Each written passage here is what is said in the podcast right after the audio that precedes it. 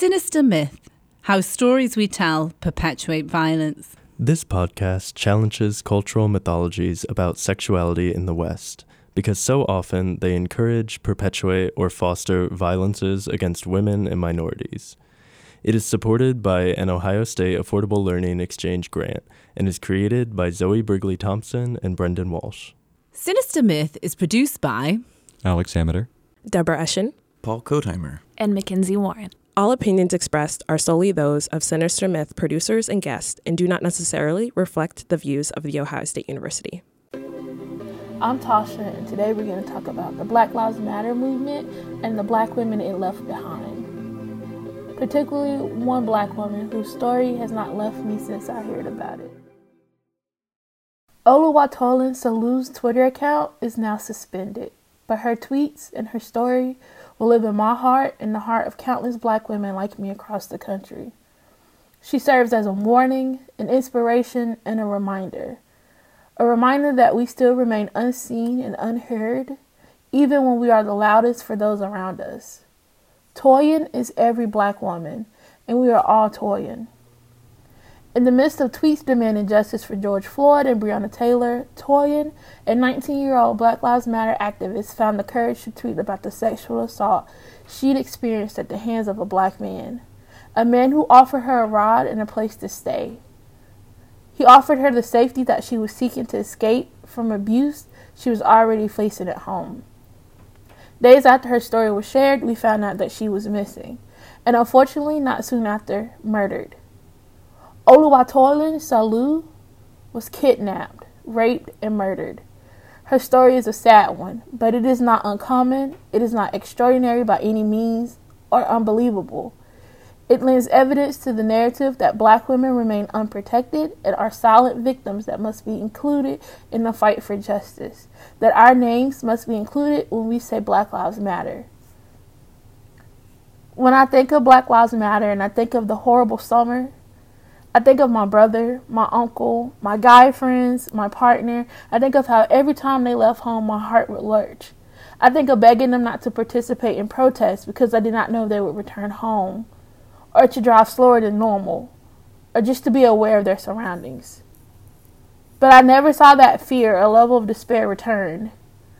I watched as my community fell apart on social media, and I watched think pieces emerge about the state of being a black man in the United States how they must be protected, how they are fragile. I saw advice to black women on how to protect the men they love and what to do if pulled over by a police officer. And I waited patiently for articles to explain how we should protect our community as a whole, and how black men should work to protect black women, and how black women should be thought of as well during these times. Toyin's story went viral because she was a prominent voice in the Black Lives Matter protests that were going on in Tallahassee, Florida, following George Floyd's murder.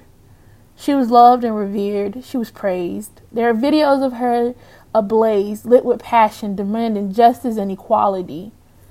Descriptions of Miss Salau praise her resilience, a trait that many black women are expected to display, to be strong, to suffer and continue to suffer, but never to break. Your strength is a prized possession. Black women do not falter. She was motivated driven to protect black men, black people, her people, people who failed to protect her. Those around her marveled at her powerful words, a voice that was silenced when she needed help the most.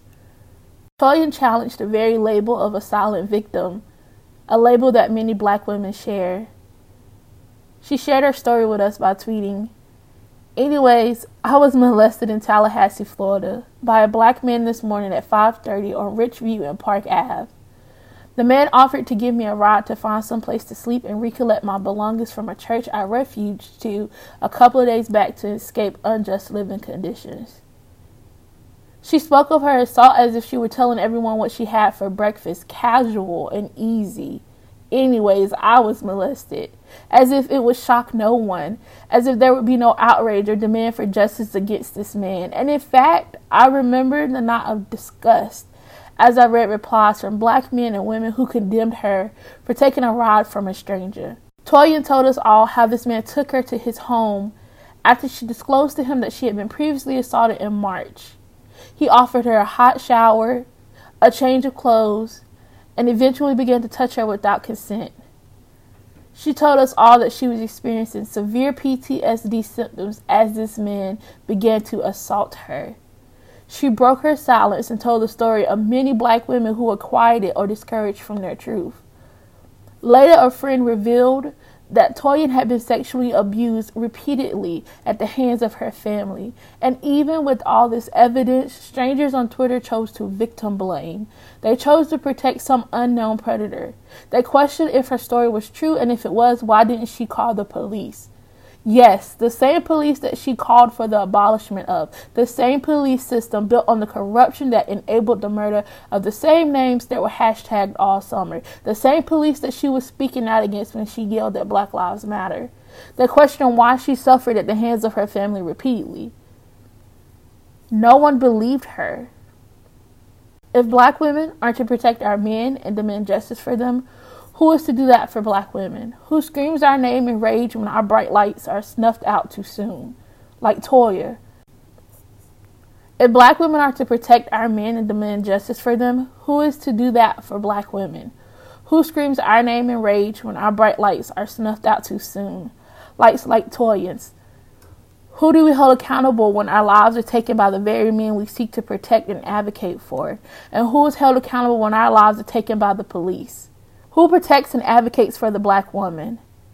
Is it another instance of the tired, broken down, and tried black woman rolling up her sleeves, pulling from her deep flowing well of resilience, and accepting that this too is something that she must do as well?